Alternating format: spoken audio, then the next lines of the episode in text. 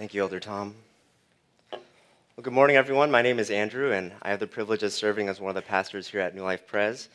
And before we get into the message here today, as many of you may know, uh, this Sunday is actually a very special Sunday because this day uh, we're kicking off the start of our, actually, our, believe it or not, our fifth ministry year together as a church. Uh, that starts here today. And, and, as we do at the start of every ministry year, uh, what our church leadership does is they gather together and they set a vision or a theme for the next 12 months that will guide all of our ministries, all of our focus as a church. And through much prayer and seeking the Lord's wisdom, the theme that our elders in session have set for this upcoming year is the theme of the church visible. I believe we have a, a graphic up here that Pastor David uh, made for us. But essentially, what we want to focus on through this theme of the church visible is we want to focus on the importance of not only being visibly and physically present here at the church, but also the importance of being visibly, visibly and physically uh, connected to the life of the church. And so, through this theme, we want to highlight all the visible aspects of our church our visible leadership through our elders and deacons, all of our visible ministries, as well as all of you who are our visible members and the people of our church. And from the pulpit, we're going to be going through several sermon series that will touch upon this topic of the church visible throughout this upcoming year.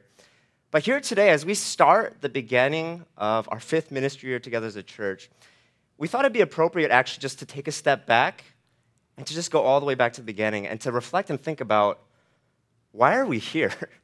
Why does New Life Pres, why is it here, and why do we exist as a church? What are we about? And so, what we want to do here today is to revisit and reflect upon the vision of our church, why we exist here today. And so, if you have your Bibles with you, I invite you to turn with me to the Gospel of Matthew. Today, we're going to be looking at a passage that, in many ways, directly informs and speaks into our vision as a church. And our passage today comes from Matthew chapter 9, verses 35 through 38. And if you're able, I kindly ask you to please stand for the reading of God's word as an act of reverence and worship towards Him. Let's read this together. Matthew chapter 9, beginning with verse 35. This is the word of the Lord. And Jesus went throughout all the cities and villages, teaching in their synagogues and proclaiming the gospel of the kingdom and healing every disease and affliction. When he saw the crowds, he had compassion for them because they were harassed and helpless, like sheep without a shepherd. Then he said to his disciples, The harvest is plentiful, but the laborers are few. Therefore, pray earnestly to the Lord of the harvest to send out laborers into his harvest. This is God's word. Please be seated. Now, there's an article written in Forbes uh, magazine written by this author, Laura Hennigan, a few weeks ago. And in this article, she explained essentially why certain companies in this world thrive and succeed so much. And while other companies or organizations, they never really get their foot off the ground. And essentially, her point in this article was that the most successful companies in this world are not just the organization or companies that have the best products at the, at the lowest or the best margins, but the most successful organizations and companies in this world tend to be those that not only have all that, but behind that, they have a compelling story or they have a compelling purpose behind everything they do. In other words, they have a mission or a purpose that, in some small way, it connects with us as human beings, beings and it resonates with us, with us on some level. Now, for example, I just got this off of the same article online, but here's a list of vision or mission statements from some of the most successful companies in this world. And I don't know, see if you can guess any of these. Uh, the first one, it says, to accelerate the world's transition to sustainable energy. That's Tesla. I know some of you believe in this because I see so many Teslas out in the parking lot. You know, the next one is be- bringing the best user experience to customers through innovative hardware, software, and services. That's Apple. I don't know how many iPhones there are here, but there's probably a lot here in this, in this room. And the last one, to inspire and to develop the builders of tomorrow. If you have kids, you're probably very familiar with this. It's Lego. Now, friends, immediately after hearing each of these statements, right after you hear this, you probably have a very clear picture in your mind and your head of what each company is about, why they exist, what their purpose is, and why you either believe in their mission and their products or why you don't. But see, that's the power of having a very clear and compelling purpose and vision statement. And see, the same is true not just in the corporate world or in the secular world, but even in some way here in the church. Because, brothers and sisters, there's nothing wrong with churches that don't have purpose or vision statements. That's not a requirement in the Bible. There's nothing wrong with churches that just say, you know what, our vision is just to do what the Bible says. We just want to be faithful. That's our mission. But see, the thing is, that's not a very clear picture of what the church stands for, what it's about. because there's a lot of things that the Bible teaches, uh, isn't there? See, that's why here at New Life Pres, we have a vision statement that focuses and that drives everything that we do here as a church. And for those of you who are visiting or maybe you're new to our church, this is what our vision is. Our vision here at New Life Pres is to impact Orange County and beyond by making gospel centered, compassionate, missions minded disciples of Christ. At the end of the day, that's our purpose. That's why we as a church exist here. We exist at the end of the day to make disciples that are going to impact our community and beyond. Now, friends, what I want to do with the remainder of our time here this morning is to consider more specifically if that's why we exist as a church, simply to make disciples, then I want us to think about the question what kind of disciples are we trying to produce here at this church? What kind of disciples do you want to strive to produce here at New Life Pres? Well, see, if all a disciple is, is literally just a student or a follower, in other words, someone that studies or models themselves after another teacher or a leader, then all we need to do is, in order to determine what kind of disciples we want to produce at this church, is to look at the model, to look at the one that we're trying to resemble and become like. You see, this passage that we just read earlier in Matthew chapter 9, it's one of the clearest pictures in the New Testament of the kind of person and the kind of Savior that Jesus was. In other words, friends, what we have in this passage in Matthew chapter 9, it's a very clear picture of the disciple of the type of disciples that we want to be producing here at our church. And specifically in this passage, there are three aspects of Jesus' life that we here at our, our, church at New Life Pres want to cultivate in the life of all of our mem- members as disciples of Jesus. And so the three things that we'll look at in this passage are first, that Jesus and disciples of Jesus are gospel centered. Secondly, Jesus and disciples of Jesus are compassionate. And thirdly, they're missions minded. So, again, those are the three things that we'll be looking at here together in our passage. But first, let's begin with the first point. If you read with me again verse 35 of our passage, Matthew says this in verse 35. And Jesus went about all the cities and villages, teaching in their synagogues and preaching the gospel of the kingdom and healing every disease and sickness among the people. And some of you may know that uh, I have a housemate, and my housemate has uh, a guinea pig named Snoopy. And every time we're talking about this guinea pig, he always says the same thing. He always says, dude, this guinea pig has the greatest life. Because all it does is eat, sleep, and, and go to the bathroom. Are the only three things that this guinea pig, that's basically its entire life. Now, essentially, what Matthew does in verse 35 is he does a similar thing. Because in verse 35, what Matthew does is he summarizes and he encapsulates Jesus' basically his entire life and earthly ministry. And he boils Jesus' life and ministry down to three things teaching, preaching the gospel, and healing people. But see, what's so interesting about this list that Matthew gives us is what he emphasizes through it. See, when Jewish writers like Matthew, when they wanted to emphasize something, what they would do was they would always place the thing of most importance at the center or the middle of a phrase or a list, almost kind of like a sandwich. And see, so what happens here when Matthew summarizes Jesus' life is first here on the bottom, you have teaching. That's the first bread. At the very end of this list, you have healing people and their diseases. That's the second bread, but what's in the middle? What's at the core? At the core of this list is preaching the gospel. Friends, why is that so important? You know, one commentator named Donald Hagner, he puts it this way, he says this. The center of Jesus' activity is the good news of the kingdom. His words and his deeds, indeed his very person, they all point to and presuppose that one reality. In other words, friends, if, if you think about Jesus' life, just think about it for a moment. Everything that he did ultimately was done to point towards the gospel, wasn't it? See, all the parables and the crazy things that people couldn't understand in the gospels, why did Jesus teach all those things? It wasn't just to give them a more moral way to live or to figure out a riddle, but it was to point towards his death and resurrection on the cross for them. See, all the miracles and all the healing that Jesus did, why did he do that? Well, he did it ultimately so that people would see not only their need for physical healing, but for spiritual restoration that can only be found in Him. And so, friends, the first thing that we see in this passage is that through and through, our Savior, Jesus' life, it was about and it was centered around the gospel. His life, his thoughts, his decisions, all of his actions were constantly done in service to the gospel. And, friends, if that's the case, as people who then strive to live as disciples of Jesus here today in Orange County, what does this mean for you and I here today? What does it mean and what does it look like for you and I to be and to grow as gospel centered disciples of Jesus?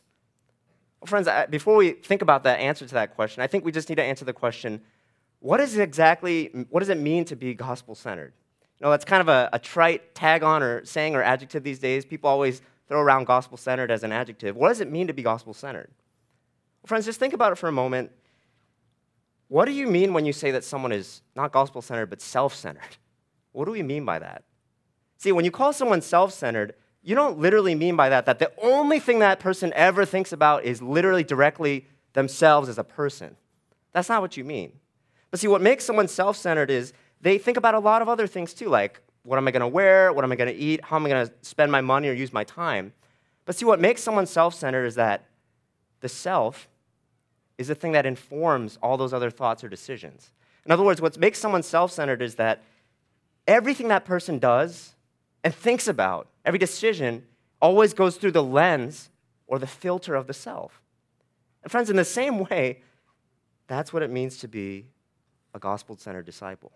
See, what it means is this it, it, it doesn't mean that you don't ever think or care about things of this world like your money, your career, your family, your school, success, accomplishments. But, friends, all it means is that every single thing that you do in this life, every thought, every small decision, is always going to be filtered and passed through the lens of what Jesus has done and how that changes and affects your life. It's going to pass through the lens of the gospel. That's what it means to be gospel centered. Now, friends, before we move on to our second point, if we're honest here today, myself included, almost none of us live this way all the time, do we? I mean, if you're honest, Jesus' grace, what he's done for you, it's not always the main lens through which you are filtering and processing your life and all the decisions and things that you go through. And so the, the question I want us to simply consider is this why is that the case? Why is it so hard for us as Christians to live gospel centered lives? Well, I think mainly there are two reasons why. One, because we either don't realize or we've forgotten the weight of our debt against God. Or secondly, because we either don't realize or we've forgotten the weight of God's grace. I just want to spend a few moments thinking through both of these things. First, we don't realize or we've forgotten the weight of our debt. Know, I think almost all of us here in this room have probably had this experience, or we've seen it either in our own lives, we've seen it in someone else in the church where someone decides to follow Jesus. They accept Jesus as their Savior. And then slowly but surely, a little time passes. You look at your own life, or if it's another person, you look at their life, and you realize there's not a lot of change there. There's little to no transformation in that person's life, their decisions, their actions, their thoughts. You know, I think at the heart of that lack of change or transformation, why this happens so frequently in the church, it stems from a lack of realization or the lack of remembering your debt against God. What do I mean by that? Well, just, just as an illustration, imagine for a moment someone knocked on your door. They came to your door and they said, Hey, uh, I dropped by your house yesterday, and the UPS man, he dropped off a bill. Uh, you weren't home, so I went and hope, I, I just opened the bill, and I actually paid for it for you.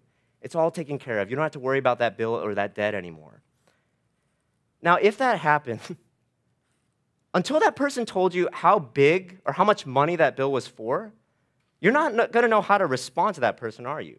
See, if it was just the extra $12 that you forgot to pay on your gas bill last month, then you might just respond to that person and say, Wow, thank you so much.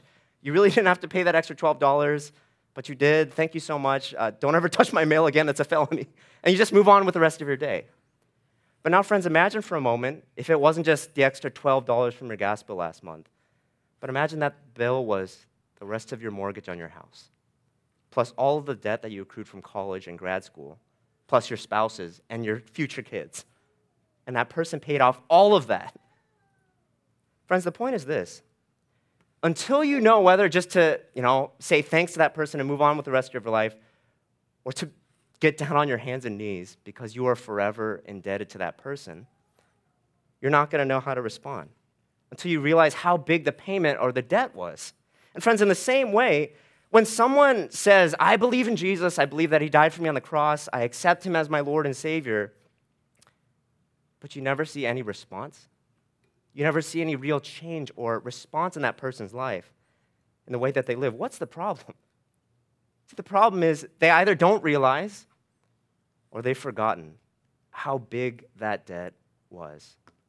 and therefore how big the payment was. And therefore, there's little to no change. There's no response. Sure, they say thank you, but you kind of just move on with the rest of your life. That's the first reason why I think many of us, we struggle to live gospel centered lives. But see, the second reason is this.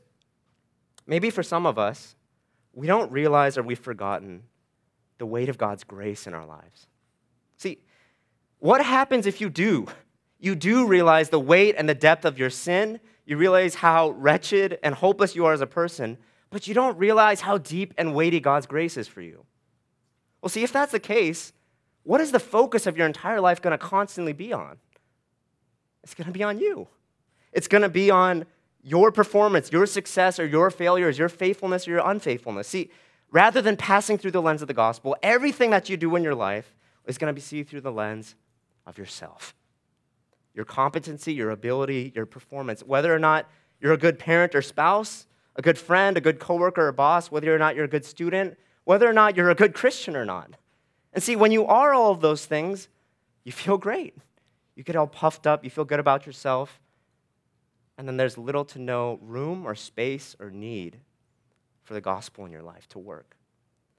But see, when you aren't all of those things and you're not doing well, then what happens? Well, then you get really discouraged. Maybe you feel hopeless. And because of that, you don't really feel like God's grace is real. It can be real, or that you can accept it truly in your life.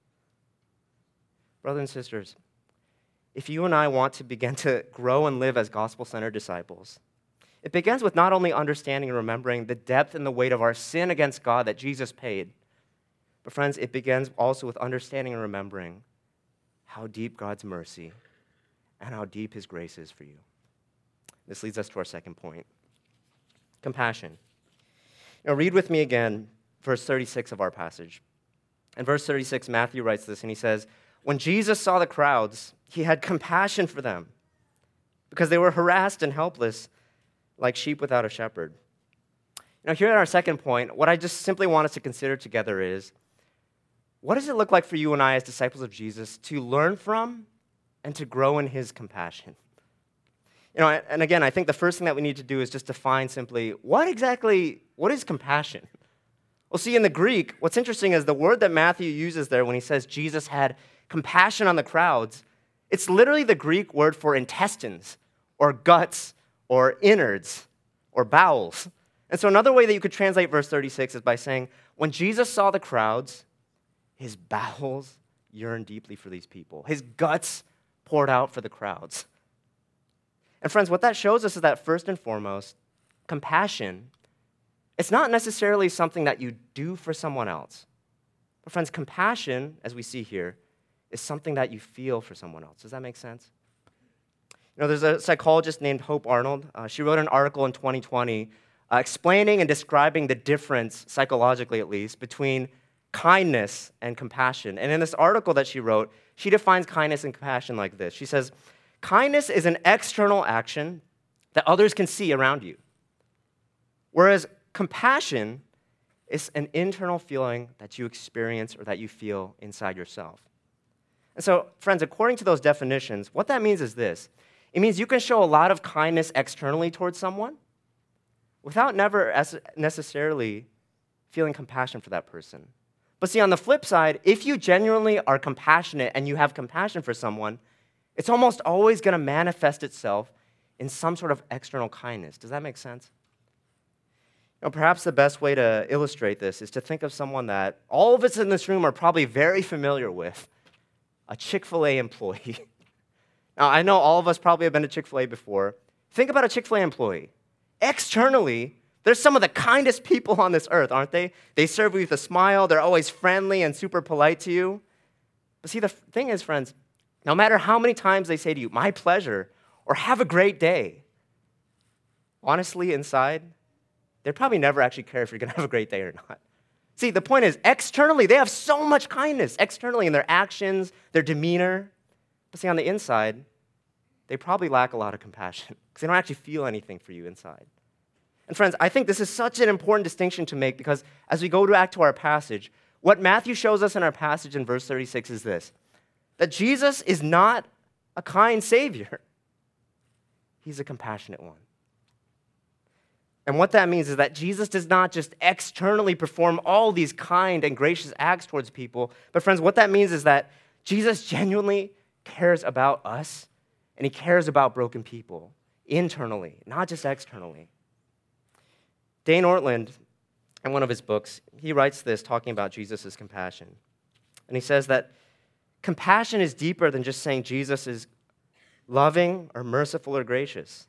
The cumulative testimony of the four Gospels is that when Jesus Christ sees the fallenness of the world all about him, his deepest impulse, his most natural instinct, is to move toward that sin and suffering, not away from it. Brothers and sisters, when Jesus looks at you out in the crowds, he sees your mess and your sin and your brokenness. His most instinctive impulse, his most natural impulse, is not to turn from you or to forsake you or to judge you, but it's to go towards you, to approach you, and to draw near to you. And friends, that's one of the most freeing and encouraging truths that the Bible can give us that Jesus is not just a kind Savior, but that He's a compassionate one. But, friends, here's the challenge. As disciples then of Jesus, can the same be said about the way that we relate to other people around us? You know, in this passage, when Jesus looked out at the crowds, what did he see? He saw the very reason that he came to this earth to love and care for the lost, the marginalized, and those who are unlovable in the world. Brothers and sisters, when you and I look out into the crowds, in our workplaces, maybe your schools, even in this church, what do we see? Maybe you see people who seem like a burden, seem like a chore to even talk to. Maybe you see people who are just so different from you, or they seem below you that they just don't, you don't feel like investing your time or energy in them at all. You know, another way to think about it is this brothers and sisters, how do you respond when you are confronted with someone else's sin, or their suffering, or difficulties, or their differences from you? What is your most natural instinct when you're confronted with that? You know, maybe for some of us it's avoidance or ignorance. You know, we just think to ourselves in our minds, I already have so much going on in my own life and plate. I just don't have time to deal with this person. I don't want to invest in their burden or their struggle. Maybe sometimes our response is one of judgment. You know, we see people who are struggling, they're living in sin or idolatry, and we think to ourselves, I'm just going to leave this person alone. I don't want to approach them or go into that mess because whatever happens to them, they probably deserve it. I mean, just look at the way that they're living. And friends, when we do that, what we're doing is we're forgetting. We're forgetting and we're failing to remember the way that Jesus responds to us, the way that he responds to our sin, our idolatry, and our own struggles. You know, brothers and sisters, I say this as pastorally as I can, and I'm included in this too. But, you know, as much as our church, I genuinely believe, is filled with kind and very generous people, I honestly believe, even for myself included, that our church still has a long way to grow in our compassion. You know, because as much as our church has grown so much over the years in our kindness towards one another in the church, in community and generosity, you know, at times I wonder how much our own hearts, mine, included, has grown in compassion for other people around us who are lost and hurting and broken. Because, brothers and sisters, at the end of the day, our vision here at New Life Pres is not to produce disciples whose actions resemble Jesus externally. Friends, our vision is to produce disciples whose hearts resemble Jesus and what his heart was for the lost and the broken. Because, friends, one of the things that the Bible teaches us is that God cares about the heart more than he cares about external actions or conformity. 1 Samuel 6 7, it says this but the Lord said to Samuel, Do not look on his appearance or on the height of his stature, because I have rejected him. For the Lord sees not as man sees. Man looks on that which is outward, but the Lord looks on the heart. And this brings us to our last point. Read with me again verses 37 and 38. Verses 37 and 38, Matthew says this Then Jesus said to his disciples, The harvest is plentiful, but the laborers are few. Therefore, Pray earnestly to the Lord of the harvest to send out laborers into his harvest. Now, the final thing that we see here in this passage is that this gospel centrality, this gospel focus that Jesus had, and this compassion that he had, what it ultimately did was it drove him towards missions. and it drove him towards raising up more laborers for the work of missions. You see, up until this point in Matthew's gospel, there's actually been only one person out in the harvest fields laboring for the harvest, and that person has been Jesus. And see, so when he tells his disciples, the harvest is plentiful, but the workers are really few, it's actually an understatement because he's been the only worker this whole time. And so, what Jesus does in these final two verses is he begins to prepare his disciples to take up his mantle. He begins to ready himself to pass on the torch so that they can begin participating in the work of missions themselves. And, friends, the question that I want us to consider briefly on our last point is this What does it look like for you and I here today to grow as missions minded disciples of Jesus?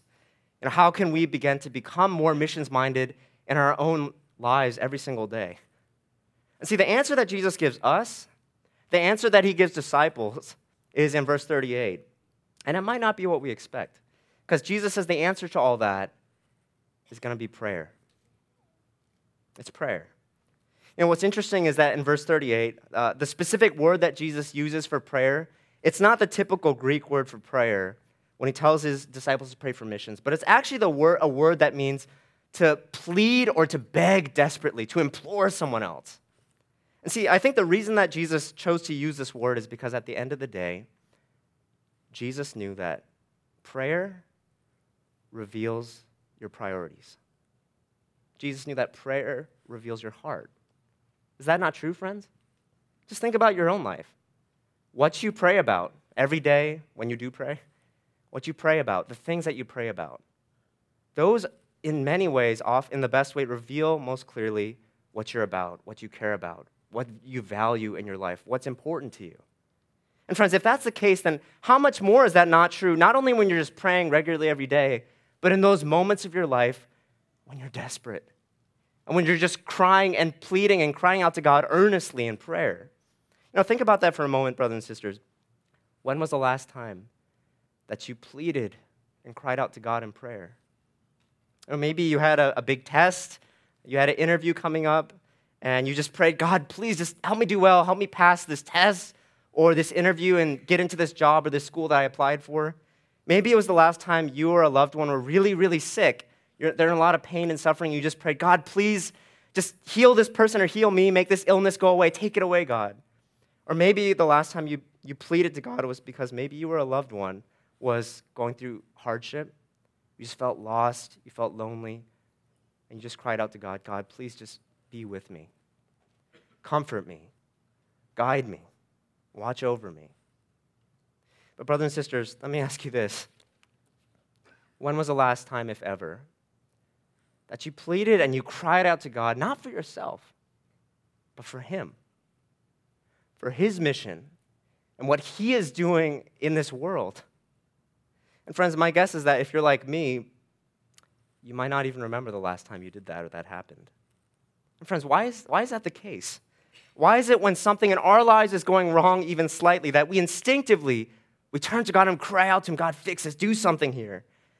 But when it comes to God's mission in this world, oftentimes you and I are silent in prayer, aren't we? Friends, I think the simple reason is this. I think the reason that this happens is because so often, friends, we forget what our purpose in this life really is. Now, so often we become so fixated with things around us or in our lives, good things like you know, your work or career, your family, your kids, their futures, success, accomplishments, that somewhere along the way, those things begin to become our purpose, the things that we're living our lives for. While at the very same time, the things that you and I were truly created for, they start to feel less important to us, and they start to feel a lot less relevant than those other things. There's a pastor named Christopher Wright. He once wrote a book on missions, a very famous book, and he once said this in this book. He wrote, It is not so much the case that God has a mission for his church in the world as that God has a church for his mission in the world. Mission was not made for the church, the church was made for mission, God's mission. Now, brothers and sisters, as simple as this is, at times this is the reminder that you and I so desperately need to hear but we so rarely remember in our everyday lives. That you and I were not created for the purpose solely of becoming successful or financially secure. You and I were, were not created for the purpose of accomplishing All our hopes and dreams in our own lives or for our kids. You and I were not created for the sole purpose of making for ourselves an easy or a comfortable life here on this earth. But, friends, you and I were created for the purpose of God's mission in this world. The purpose to proclaim the name and the gospel of Jesus to a world and to people around us who desperately need to hear that message. That is what you and I were made and created for. That is our purpose. And friends, when you and I realize and we actually remember that, friends, only then will we finally begin to plead to God for the lost and the hurting around us. Only then will we cry out to God and the Lord of the harvest to raise up more laborers to go out into the harvest. And only then will you and I begin to participate in this mission ourselves as disciples of Jesus. And so, brothers and sisters, as we come to a close, what we have in this passage is a picture and it's a glimpse of what we want every member in our church here at New Life Pres to become a disciple who is gospel centered and compassionate and missions minded. But see, friends, as much as our vision is to see people growing and thriving in all these ways, friends, the last thing that we want as a church is for all of us and all our focus, all our gaze, all our attention to be fixated upon ourselves and how much we're growing in all these ways or how much we're not. Because, friends, at the end of the day, all we want as a church is for each and every one of us here in this room to have our hearts and our eyes and our gaze fixed not upon ourselves, but upon our Savior Jesus. Because, see, friends, when your heart and your eyes are captivated by Jesus and who He is, what He's done, you begin to realize, you begin to acknowledge in your heart that Jesus has been all these things for you this whole time. That He came to accomplish redemption alone and to give you the gospel, to be the gospel for you, that he looked out into those crowds and he had compassion on people like you and me who are lost and broken, who are far from him. That Jesus went on mission from heaven's heights down to the humiliation of the cross and was raised again. That he did all those things, brothers and sisters, for you and for me. And see, when you see that and you begin to believe that, well, then, friends, slowly but surely, you'll, you'll be able to grow in all those ways too and gr- become more like your Savior. Let me close with this. One of my favorite Bible stories is when uh, Peter is walking on the water uh, with Jesus out on the lake. Because I think, in a very clear and profound way, this story teaches us a lot about discipleship. See, when Peter is out there on the water and his gaze is fixed on Jesus, he's actually able to emulate Jesus. He's able to follow him and walk with Jesus out on that water. But see, the moment that Peter turns his gaze away from Jesus, onto himself or the ways, what happens? He's no longer able to effectively follow Jesus as a disciple.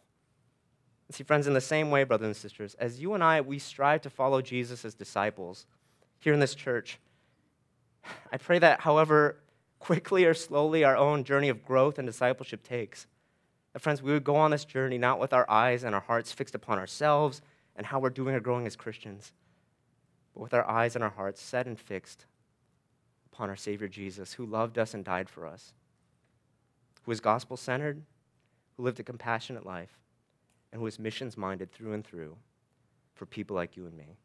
Let's turn to the Lord in prayer. Would you bow your heads with me? Heavenly Father, we thank you so much for the great privilege of being able to worship you here today.